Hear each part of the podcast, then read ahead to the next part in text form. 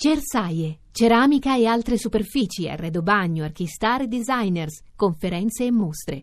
A Bologna dal 26 al 30 settembre. RAI GR1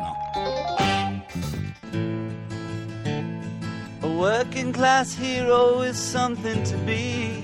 La vittima più giovane all'Ilva di Taranto aveva 25 anni, Giacomo Campo, lavorava per una ditta esterna. È morto mentre stava manovrando la macchina per pigiare l'uva, Giozco Colia. Terza vittima vicino Trieste, dopo il capo elettricista dell'ATAC, l'azienda dei trasporti romana, rimasto folgorato in un'officina sulla linea Roma-Viterbo. La cosa che ci chiediamo è se noi dobbiamo continuare a lavorare così perché non ci sono pezzi di ricambio, non ci sono, non ci sono nemmeno indumenti di sicurezza. Sono tre anni che viviamo giorno per giorno. È assolutamente inaccettabile che nel 2016 ci siano ancora troppe persone che vanno a lavorare senza sapere se la sera faranno ritorno a casa. Evidentemente c'è una sottovalutazione della cultura della sicurezza e di prevenzione. Sono inaccettabili le morti sul lavoro, quale che sia il loro numero, anche una soltanto è inaccettabile. Non dobbiamo rinunciare a innalzare i nostri standard nella sicurezza sul lavoro. A working class hero is something to be. Le chiamano morti bianche. Ieri, in poche ore, tre lavoratori hanno perso la vita, uno travolto, uno schiacciato, l'altro folgorato.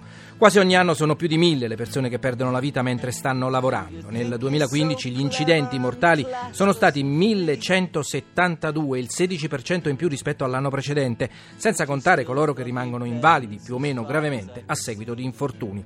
E per il 2016 i numeri non si preannunciano diversi. Morti inaccettabili, le definì lo scorso primo maggio il Presidente della Repubblica Mattarella, sempre attento ai temi della sicurezza e della prevenzione. Temi troppo spesso sottovalutati in nome del profitto, come dice il segretario confederale del film CISL Marco Bentivogli. Sindacati che subito hanno proclamato uno sciopero per il diritto alla vita di ogni lavoratore, la cui morte, secondo Mattarella, costituisce una ferita per l'Italia e una perdita irreparabile per l'intera società. Le altre notizie, esplosione a New York, un ordigno a Manhattan ha provocato 29 feriti, isolata la zona, ma al momento non ci sono prove che si tratti di terrorismo. Continua a vacillare la tregua in Siria, decine di morti tra i soldati di Assad a causa di un raid americano. Washington chiede scusa, ma Mosca pretende un nuovo vertice del Consiglio di sicurezza. Torneremo anche sullo strappo di Renzi con l'Unione, nuovo affondo del Premier che in un'intervista al Corriere della Sera dice l'austerity europea è un fallimento. La scomparsa di Ciampi, oggi la Camera Ardente fino alle 13 al GR1, il ricordo del presidente napolitano. E ancora il caso dell'eutanasia su un minore in Belgio e lo sport con la Formula 1, le Paralimpiadi e il Derby d'Italia Inter-Juventus.